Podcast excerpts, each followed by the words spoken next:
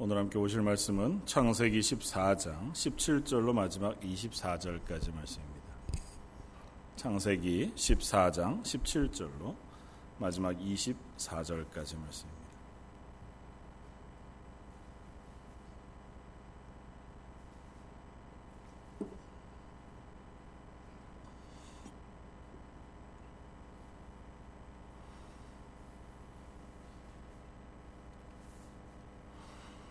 자, 였으면 우리 한 목소리 같이 한번 같이 봉동하겠습니다.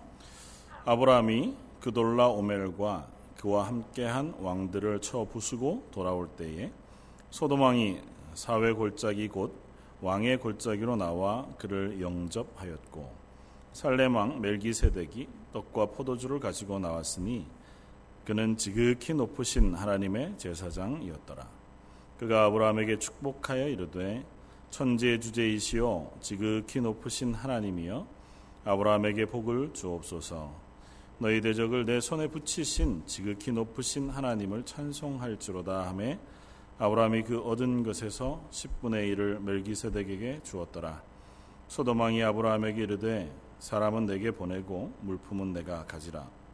아브라함이 소돔 왕에게 이르되 천지의 주제이시여 지극히 높으신 하나님 여호와께 내가 손을 들어 맹세하노니 내 말이 내가 아브라함으로 치부하게 하였다 할까 하여 내게 속한 것은 실 한 오락이나 들매끈 한 가닥도 내가 가지지 아니하리라 오직 젊은이들이 먹은 것과 나와 동행한 아넬과 에스골과 마무레의 분깃을 제할지니 그들이 그 분깃을 가질 것이니라. 오늘은 창세기 14장 아, 전체 말씀을 가지고 어, 무모함과 믿음의 고백이라고 하는 제목으로 함께 예, 은혜를 나누고자 합니다. 음, 믿음이라고 하는 것이 때로는 무모함이란 아, 단어와 연결될 때가 아, 있다는 것을 고백합니다. 뭐 물론 무모하다는 것으로만 표현해 버리면 믿음이라고 하는 본질에 대해서 올바로 설명할 수 없지만 어, 우리가 살아가는 삶 속에서 이 땅 가운데에서 믿음으로 살아간다고 하는 것은 때로는 무모해 보이는 결정 혹은 또 무모해 보이는 삶의 모습을 우리가 어, 살아야 할 때가 있다고 하는 것을 어, 확인하게 되었습니다. 어, 뭐 우리가 잘 아는 어, 김동호 목사님이라고 하는 어, 목사님께서 믿음에 대해서 고백하시는 말씀 가운데 그런 고백을 한번 하셨더라고요.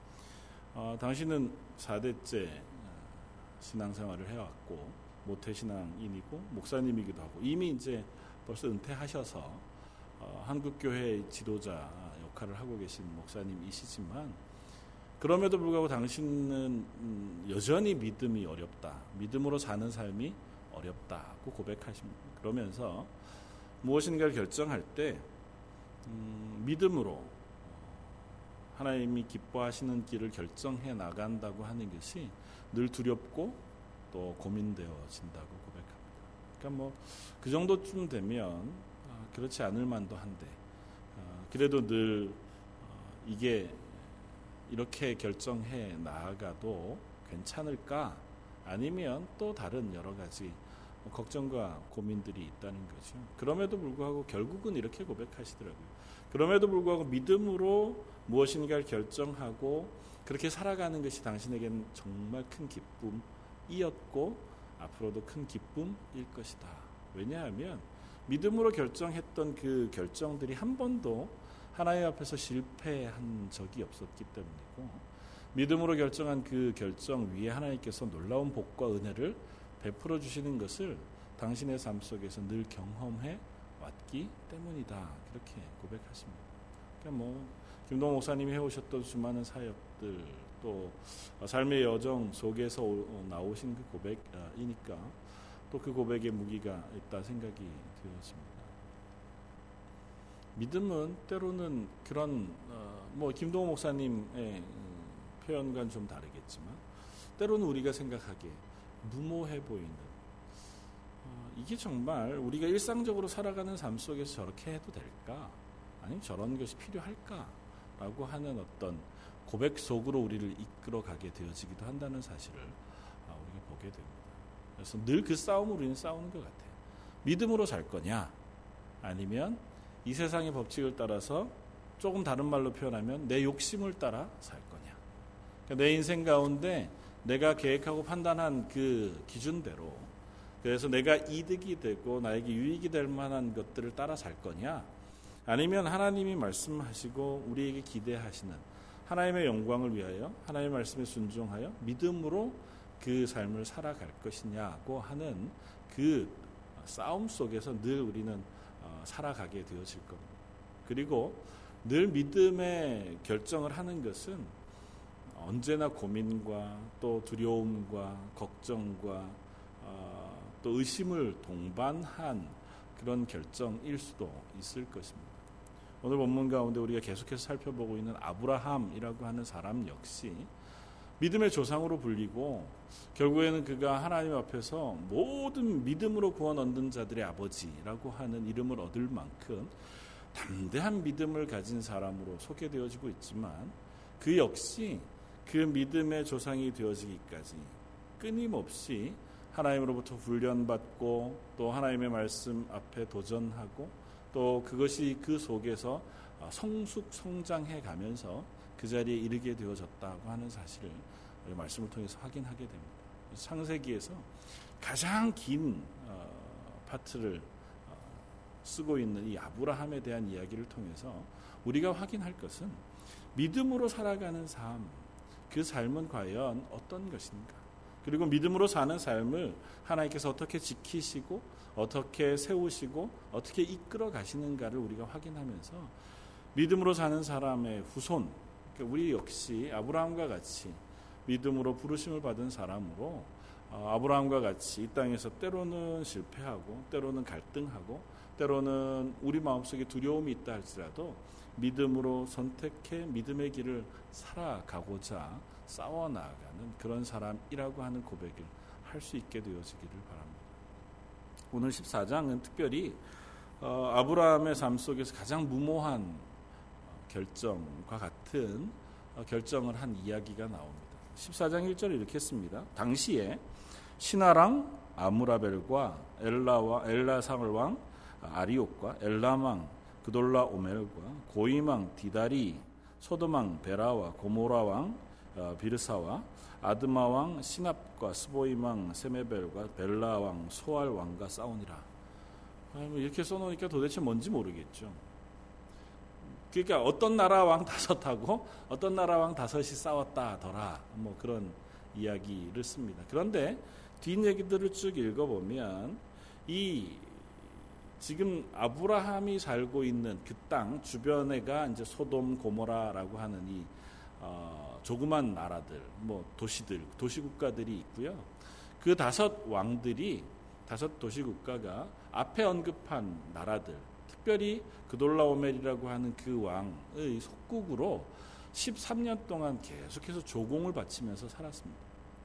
워낙 큰 나라예요. 앞에 소개되어졌던 이 다섯 나라는 역사상 굉장히 큰 나라들입니다.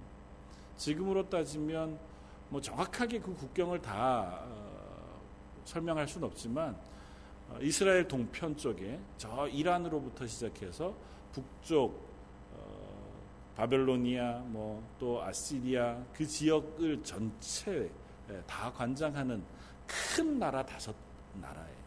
그 다섯 나라 왕들이 연합해서 이 서방의 그 자기들보다 왼쪽에 있는 그 작은 나라들을 다 속국으로 삼아서 어, 그 나라들로부터 조공을 받고 어, 그 나라들로부터 이제 섬김을 받으면서 살았는데 이 조그만 나라들이 에, 거기에 반항을 한 겁니다. 더 이상은 우리가 조공을 바치지 않겠다. 속국으로 살 수 없다. 그러니까 이 나라들이 연합군을 만들어서 이 나머지 나라들을 싹 진멸해 버리려고 쳐들어온 그 전쟁 이야기가 24장에 나옵니다. 그냥 우리는 읽으면서 아 그냥 롯이라고 하는 사람 아브라함의 조카가 누구에게 잡혀갔구나 그냥 그렇게 이야기할 만하지만 사실은 역사적으로 보면 굉장히 큰 군대가 이 작은 나라들을 하나씩 하나씩 하나씩 하나씩 다 함락해 와요.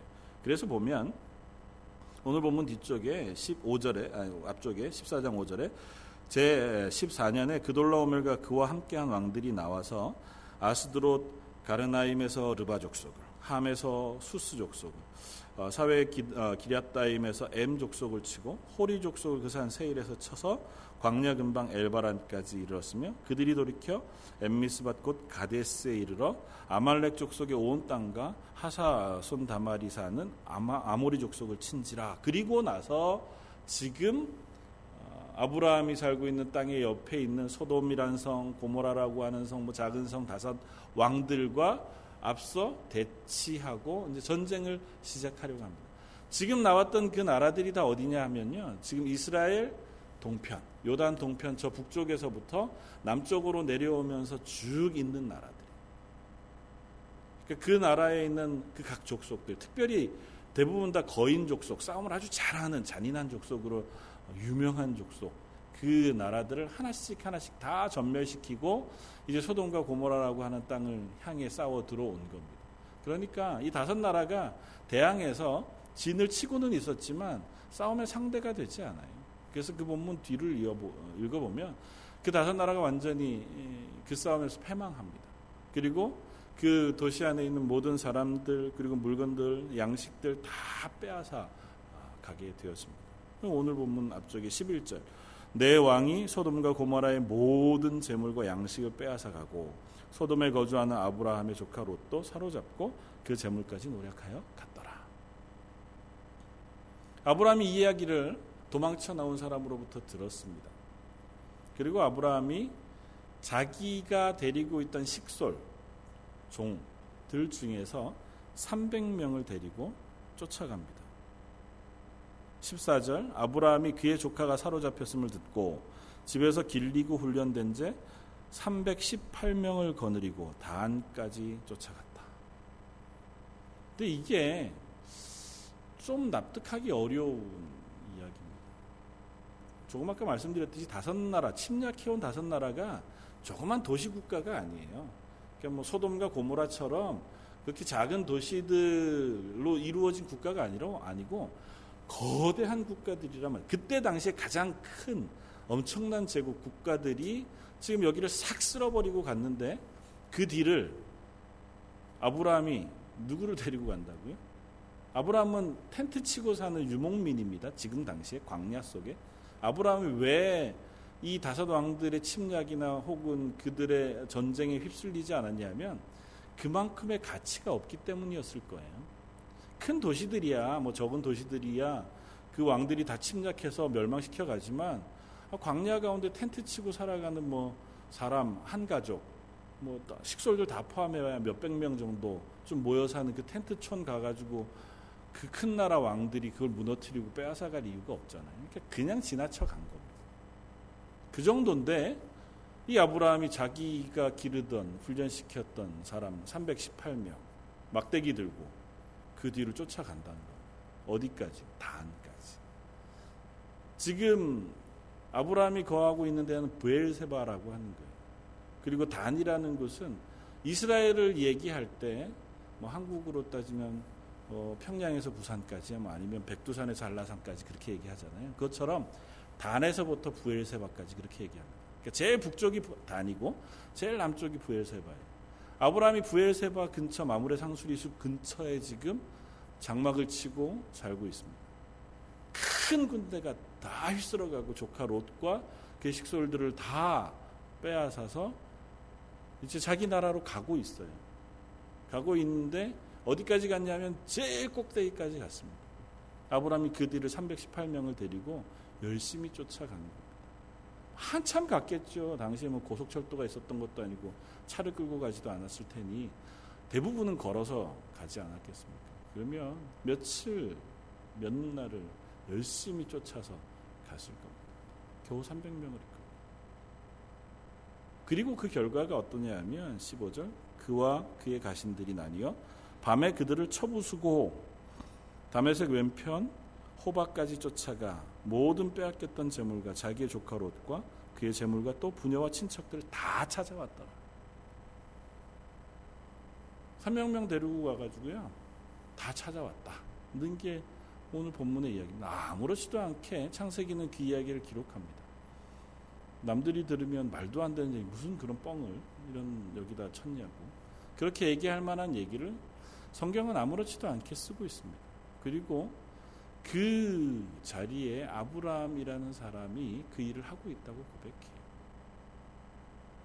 그리고 나오면서 그 아브라함이 모든 것들을 되찾아 되돌아와 소돔 근처에 이르렀을 때에 왕 두 사람을 만납니다. 한 사람은 소돔 왕이었고 또 한 사람은 살렘 왕이었습니다.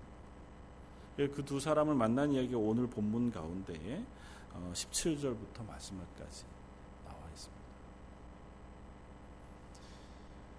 어, 이 이야기를 통해서 성경은 한 가지를 우리에게 얘기해 주고 싶어 하는 것 같아요. 그건 뭐냐 하면 아브라함이 이제껏 훈련되어 오며 하나님의 살아계심과 전능하심 앞에서 그의 믿음이 자라가고 있다는 사실을 우리에게 보여주고 있고 아브라함이 그 믿음의 고백으로 하나님 앞에서 그 삶을 시작했을 때 그리고 그 길 앞에 섰을 때에 하나님의 그 무모한 믿음의 고백을 들으시고 그의 삶 가운데 개입해 승리하게 해 주신다는 사실을 이 아주 짧은 이야기를 통해서 우리에게 보여주고 자 하는 것입니다. 아브라함이 그저 조카 롯을 그냥 한 무리로부터 찾아왔다. 그냥 그렇게 읽을 만도 합니다. 그러나 그 상대가 너무도 강대하고 아브라함의 입장에서 보면 그 상대를 대항해서 싸울 만한 용기가 어, 있을 수 없었을 겁니다. 그럼에도 불구하고 아브라함은 그 싸움을 향해서 담대하게 나아갑니다. 물론 뭐 하나님께 기도하고 하나님이 가라, 내가 너에게 붙였다 이런 대답이나 응답도 없습니다. 그럼에도 불구하고 아브라함의 삶 속에 그의 삶의 판단 속에 적어도 하나님 앞에 나의 삶이 하나님의 주권 가운데 있다고 하는 사실은 스스로가 고백하고 있었다는 것이고 하나님께서 그의 태를 지키시고 그와 언약하신 언약을 지키시는 하나님이시라면 내가 이 싸움 가운데에서도 결코 패망치 아니하리라고 하는 믿음의 고백을 아브라함으로 하여금 하게 하셨다는 것. 그랬기 때문에 오늘 본문 뒤편에 우리가 함께 읽었던 17절 이하에 나오는 이야기를 통해서 아브라함의 믿음의 고백을 볼 수가 있어요. 두 사람이 나왔습니다. 소도망이 사회 골짜기 곧 왕의 골짜기로 나와서 아브라함을 영접합니다. 그야말로 개선 장군으로 오는 거죠. 겨우 318명을 데리고 갔지만 빼앗겼던 모든 사람들과 재물들을 다 데리고 왔으니까 소도망 입장에선 자기가 지키지 못한 것들을 다 빼앗아 왔잖아요. 되찾아왔으니까 얼마나 감사합니까? 그리고 그와 함께 살렘 왕 멜기세덱이라고 하는 사람이 이 아브라함에게 예, 나옵니다. 멜기세덱이라는 사람은 여기에 처음 나옵니다. 그리고 신구약을 통틀어서 멜기세덱이라고 하는 사람에 대한 어, 성경의 설명이 몇 번 나오지 않아요. 여기 한 번 나오고 시편에 가면 시편에 한 번 멜기세덱이라고 하는 이름이 한번 어, 잠깐 나옵니다. 그리고 나면 히브리서에 가서야 비로소 멜기세덱이라고 하는 사람에 대해서 설명하고 있지 성경에서는 멜기세덱이라고 하는 사람이 어떤 사람인지에 대해서 전혀 쓰고 있지 않습니다. 이 본문 가운데에도 멜기세덱의 이름은 한 번도 나오지 않았어요. 다섯 왕, 다섯 왕이 연합해서 자기를 침략해온 다, 또 다른 큰 연합군에 대항하여 싸우는데 그 싸움의 대상자로 다섯 왕의 이름 속에 멜기세덱이라고 하는 살렘 왕의 이름은 없습니다. 이 사람은 그저 숨어 있다가 어느 틈엔가 갑자기 드러난 이름이에요. 그런데 이 살렘 왕 멜기세덱이 아브라함을 맞으러 나올 때 떡과 포도주를 가지고 나와서 어, 그가 아브라함을 만납니다. 그리고 그가 아브라함을 축복하여 이르되 19절 천지의 주제이시오 지극히 높으신 하나님이여 아브라함에게 복을 주옵소서. 너희 대적을 내 손에 붙이신 지극히 높으신 하나님을 찬송할지로다. 하매 아브라함이 그가 얻은 것 10분의 1을 멜기세덱에 주었다. 성경 그렇게 느닷없이 멜기세덱이라고 하는 살렘 왕이 아브라함 앞에 나타났고 아브라함 앞에서 멜기세덱은 다른 것 하지 아니하고 그를 축복합니다. 아브라함을 축복하고 그리고 아브라함에게 또 그 온 사람들에게 이 승리를 허락하신 하나님께 찬송하고 찬양할 것을 선포해요. 그리고 아무 말 없이 아브라함은 그 멜기스덱에게 자기가 얻은 것의 10분의 1을 드립니다. 10분의 1을 드린다는 행위는 이 모든 것이 당신의 말과 같습니다. 그래서 당신에게 그 믿음의 고백의 예물을 드리는 거죠. 이 멜기세덱이라고 하는 사람에 대한 설명은 한 줄 기록되어져 있습니다. 오늘 보면 18절에 그는 지극히 높으신 하나님의 제사장이었더라. 아브라함이 사전에 멜기세덱이라고 하는 사람을 알고 있었는지 그렇지 않은지는 잘 모릅니다. 그리고 멜기세덱은 그 지역 가운데 어디에서 살고 있었던 왕인지에 대해서도 우리는 잘 알 수 없습니다. 심지어 히브리서 기자는 멜기세덱에 대하여 내가 너희에게 할 말이 많지만 너희가 믿음이 적은 고로 그것을 다 설명할 수 없다고까지 표현할 정도예요. 멜기세덱은 역사 속에 분명히 나타난 인물이기는 하지만 그저 중간에 느닷없이 우리에게 보여지면서 예수 그리스도에 대한 모형으로 우리에게 비춰지는 한 사람으로만 나타나요. 지극히 거룩한 제사장이지만 이 멜기세덱은 어, 다른 제사장과는 다르다고 히브리서 5장 얘기, 얘기합니다. 히브리서에서 멜기세덱은 반차를 쫓지 아니한 제사장이어서 예수 그리스도와 같다. 예수 그리스도께서 멜기세덱의 반차를 쫓아 대제사장이 되었다고 설명합니다. 그건 어떤 이유냐 하면 보통 대제사장, 제사장은 레위 지파에서 나오잖아요. 그런데 예수님도 레위 지파가 아니라 유다 지파. 뭐 소속으로 따지자면 물론 하나님의 아들이시고 하나님이시지만 지파로 따지면 레위 지파가 아니라 유다 지파. 메기세덱은 아예 아브라함의 후손이 아닙니다. 아브라함과 동시대에 살고 있던 또 다른 어떤 나라 왕이에요. 그러니까 다시 말하면 그냥 이렇게 반차를 쫓아서 레위 지파 가운데 하나님이 세우신 제사장의 역할을 감당하는 사람이 아니라 따로 뚝 떨어져서 하나님께서 제사장으로 세우신 사람들. 제사장은 뭡니까? 제사장은 하나님께서 우리의 죄를 용서하시고 속하게 하시기 위하여 우리에게 제정해 주신 제사를 하나님 앞에 드리는 중간 매개자입니다. 중보자예요. 그러니까 죄인인 우리가 하나님을 직접 만나 아, 수 없기 때문에 중간에 제사장이 대제사장이 거룩한 제물 정결한 제물을 들고 하나님 앞에 나아가 죄인을 대신하여 제사하고 하나님이 주시는 죄사함의 은총을 중간에 통로로 나누어 주는 역할을 하는 사람이 대제사장입니다. 예수님이 대제사장이신 이유는 예수님 당신이 우리의 죄를 대속하시기 위해서 하나님과 우리 사이의 중보자가 되셨기 때문이고 또 그 중보자이신 예수님께서 스스로가 완전한 제물이 되어서 당신의 몸을 제물로 바쳐서 우리의 죄를 대속해 주신 제사장이 되어 주셨기 때문에 히브리서는 예수님을 우리의 대제사장 되신 예수 그리스도로 소개하고 있습니다. 다시 말하면 제사장이라는 사람은 하나님이 우리의 죄를 사하시기 위하여 중간에 세워놓은 다리와 같은 존재들이에요. 그런데 이 멜기세덱을 하나님의 거룩한 대제사장이라고 소개하고 있다. 이 사람은 당시 어떤 일을 했는지 잘 모릅니다. 어떤 일을 했는지 잘 모르고 이 장면 이후에는 또 다시 나타나지 않습니다. 그러나 믿음으로 자기의 삶을 살아가고 있는 아브라함의 삶 속에 나타나서 아브라함이 그 믿음의 고백을 하나님께 올려드릴 때에 그 믿음의 고백을 받는 중간의 매개자로 멜기세덱이 등장합니다. 그리고 멜기세덱이 하나님의 복을 아브라함에게 빌어주고 아브라함으로 하여금 그리고 주변에 있는 모든 이들로 하여금 하나님의 통치와 하나님의 전능하심을 찬양하도록 선포하고 있는 역할을 감당하고 있습니다. 아브라함은 그 앞에서 이 멜기세덱의 고백을 따라서 스스로도 이 전쟁이 하나님께서 나를 승리하게 하신 전쟁입니다라고 고백해요. 그리고 그 고백은 어디에서 극명하게 더 드러나냐 하면 바로 뒤이어서 나오는 소돔 왕의 이야기에서 더 극명하게 드러납니다. 소돔 왕이 21절에 어, 멜기세덱에게 아브라함이 이제 10분의 1을 드리는 걸 봤잖아요. 그러니까 소돔 왕이 아브라함에게 얘기합니다. 소돔 왕이 아브라함에게 이르되 사람은 내게 보내고 물품은 내가 가져라.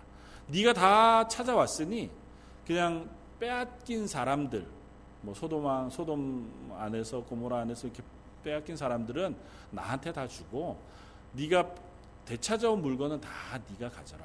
그렇게 얘기합니다. 아브라함이 뭐라고 대답합니까? 22절.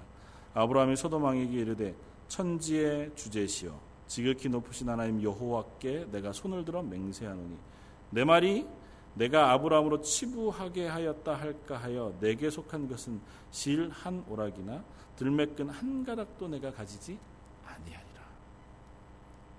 뭐라고 얘기한다고요? 소도망의 그 이야기에 아니다.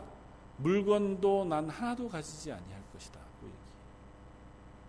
그렇게 얘기하면서 그 이유를 이 전쟁을 승리하게 하신 분은 천재주제신 하나님이신데 그 승리를 가지고 와서 결국에 소돔왕이 그래 물건 다 너 가져 라고 하는 것 때문에 어 고마워. 내가 빼와서 온 거니 내가 다 가지. 소돔 왕이니까 왕으로서의 그 권위가 있잖아요. 소돔이라고 하는 성 나라에 대한 그 전체의 어, 주권을 가지고 있는 사람이니까 어, 당신이 빼와서 되찾아왔으니 그냥 그거 당신 다 하시오 그래서 소돔 왕이 아브라함을 부자로 만들어 주었다고 하는 오해나 혹은 그와 같은 이야기들을 아브라함은 듣고 싶지 않다는 것이었습니다.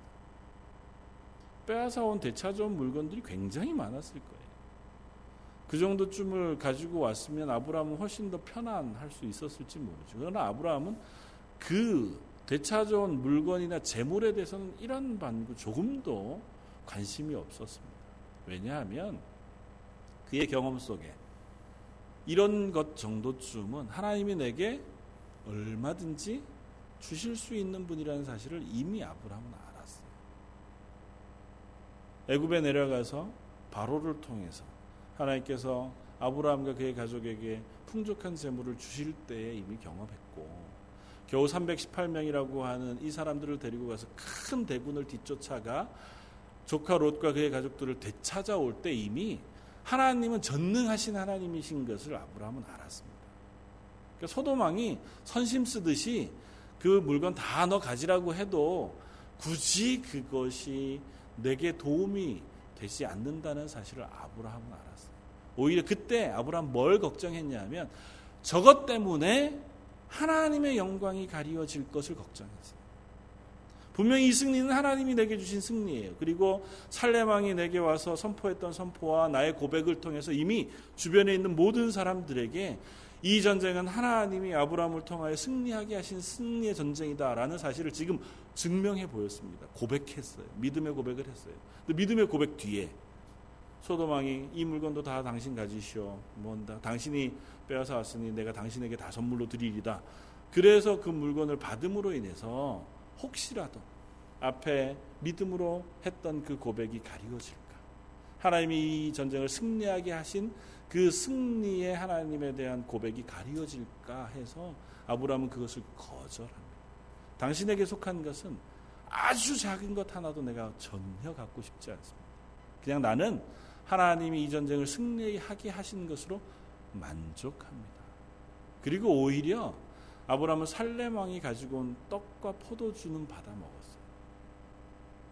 오늘 본문 앞쪽에 살렘 왕 아브라 어, 멜기세덱이 떡과 포도주를 가지고 왔다고 얘기.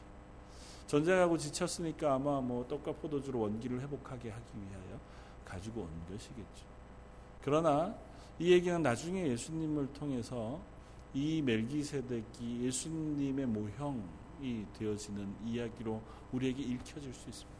예수님이 최후의 만찬 때에 제자들에게 떡과 포도주를 나누어 주시면서 이것은 내가 너에게 주는 내 살이다. 이것은 내가 너희를 위하여 흘린 나의 피다 말씀하시고 그 떡과 포도주가 우리에게 주는 생명과 기쁨의 하나님의 구원의 은혜의 고백인 것을 말씀해 주세요. 이 살레망 멜기세덱이 그 떡과 포도주를 가지고 와 이 아브라함에게 줍니다. 하나님으로부터 주어지는 생명과 하나님으로부터 주어지는 구원의 기쁨, 그 고백, 그것이 바로 이 모형을 통해서 우리에게 보여주고. 그래서 아브라함은 멜기세덱에게 10분의 1을 드리면서 하나님이 이 모든 것의 주인이십니다. 하나님께서 이 모든 것을 하셨습니다라고 고백하는 거죠. 그리고 그것 앞에 다른 것들이 혹시 가리우는 일이 될까 해서 소도망이 한그 이야기, 소도망이 자기에게 주려고 하는 그 모든 것들을 기꺼이 거절합니다. 그리고 마지막에 한 가지만 소도망에게 요구합니다. 마지막 24절 오직 젊은이들이 먹은 것과 나와 동행한 아넬과 에스골과 마무레의 분깃을 제할지니 그들이 그 분깃을 가질 것이니라.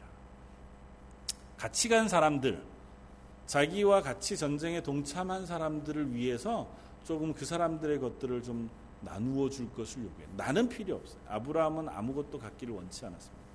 특별히 이 세 사람 아넬과 에스골과 마무레라고 하는 사람은 아브라함이 지금 거주하고 있는 벨세바 마무레 상수리 숲이라고 하는 그 주변에 있는 세 형제들이에요. 그러니까 아브라함의 전쟁에 동참한 사람들이죠.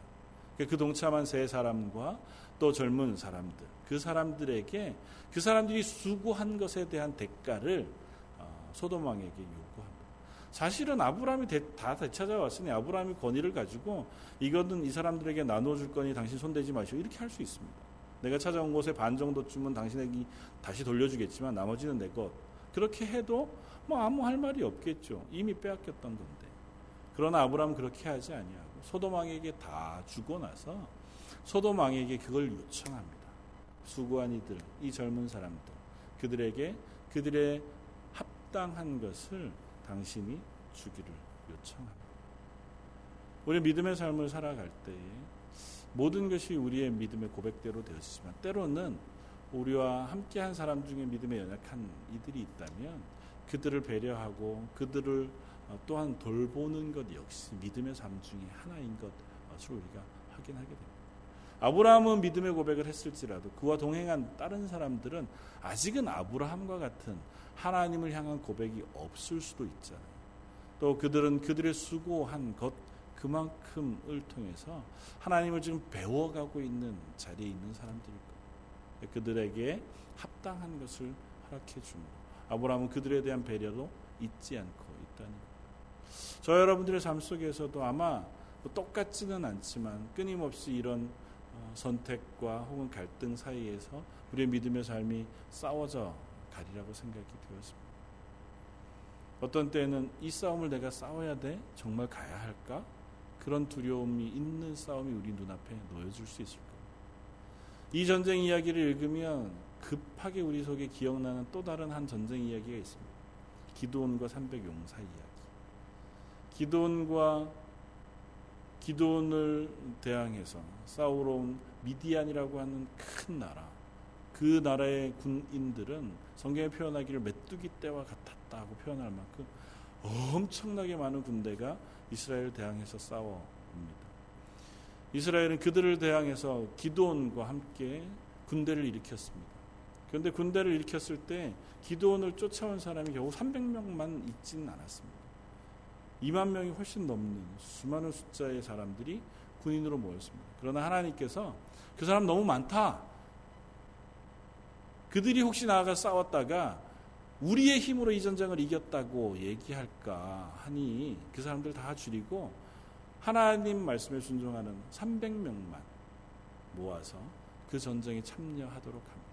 그리고 그 전쟁을 승리하게 하시면서 이 전쟁을 승리하게 하신 것은 우리의 힘이 아니라 오로지 하나님이십니다라고 하는 고백을 기도원과 이스라엘로 하여금 하게 하세요.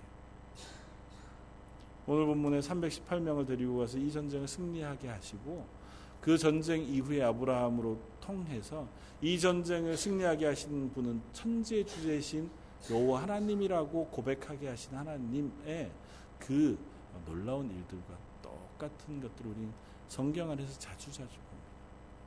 그런 일들은 아마 저와 여러분들의 삶 속에서도 아마 일어나게 되어질 것입니다.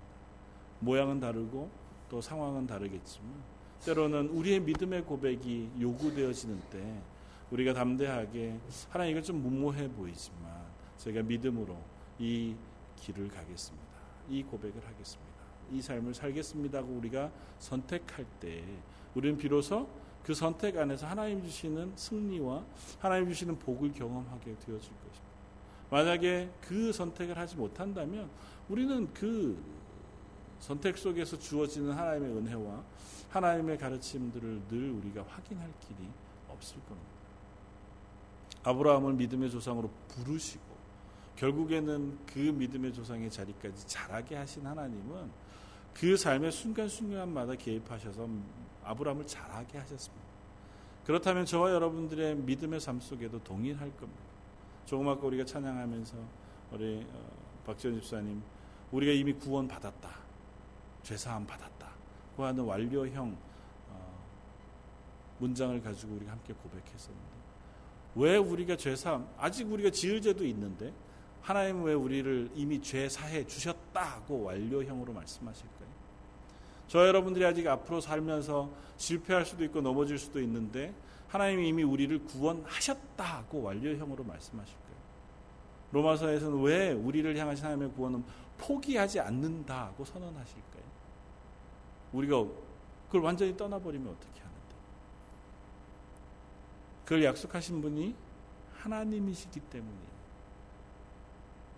아브라함을 복 주시겠다고 약속하신 분이 누구세요?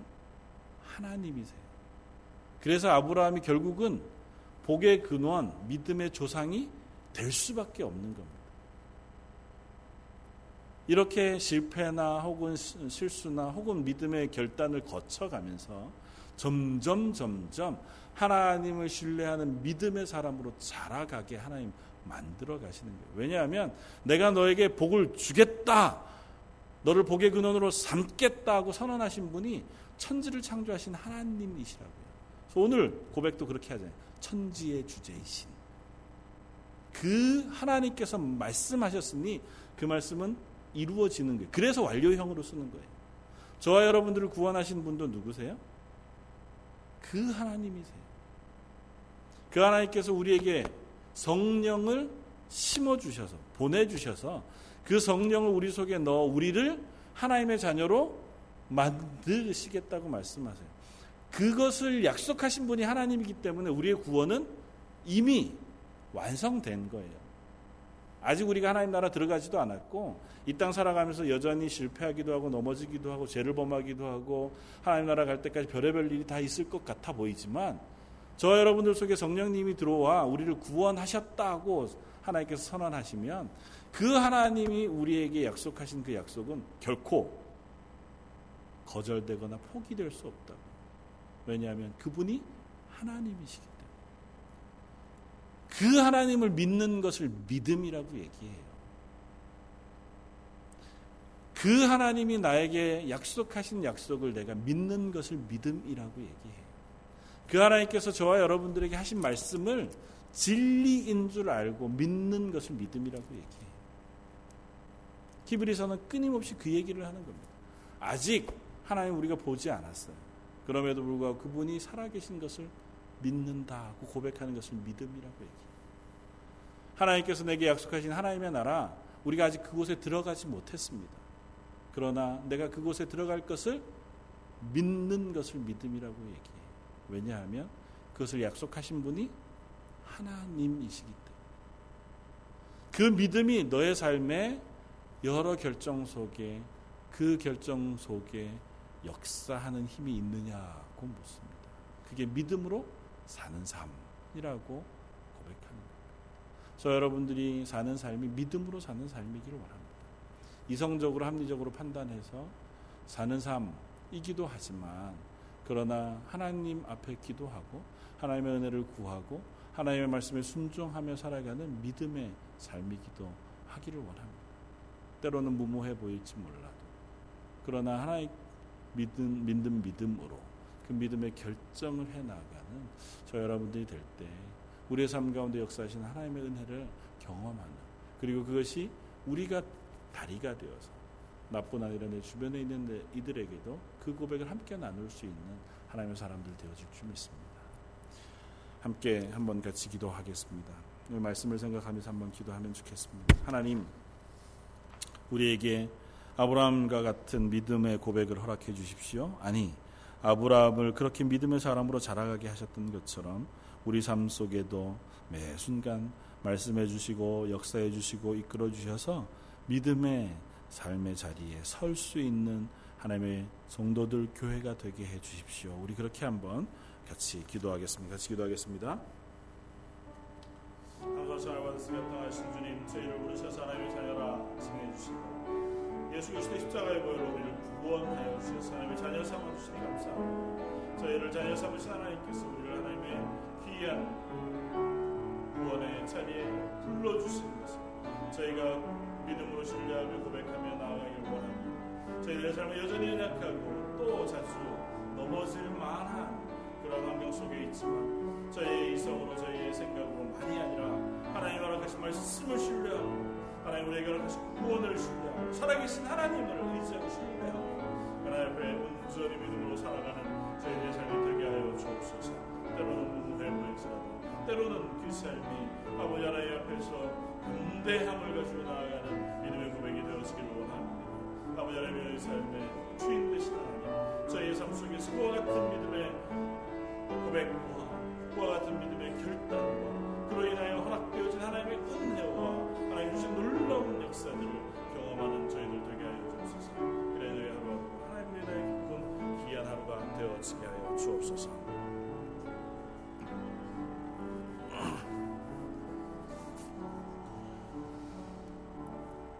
하나님 아브라함을 부르시고 복 주시겠다고 언약하시며 그를 기억코 믿음의 조상으로 복의 근원으로 만들어 가시는 하나님을 저희가 봅니다.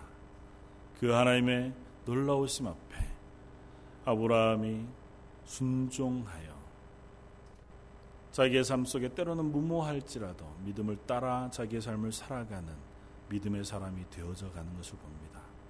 저희들에게도 그와 같은 믿음을 허락하여 주옵소서.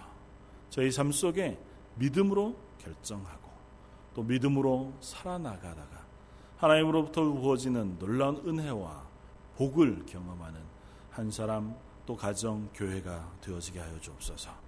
그래 그 고백이 나뿐 아니라 내 주변에 있는 이들에게로 확장되어져서 하나님은 살아계시고 우리의 삶의 주인이시며 우리에게 복 주시는 하나님이신 것을 선포하는 저희들의 삶 되게 하여 주옵소서. 오늘 말씀 예수님 이름으로 기도드립니다.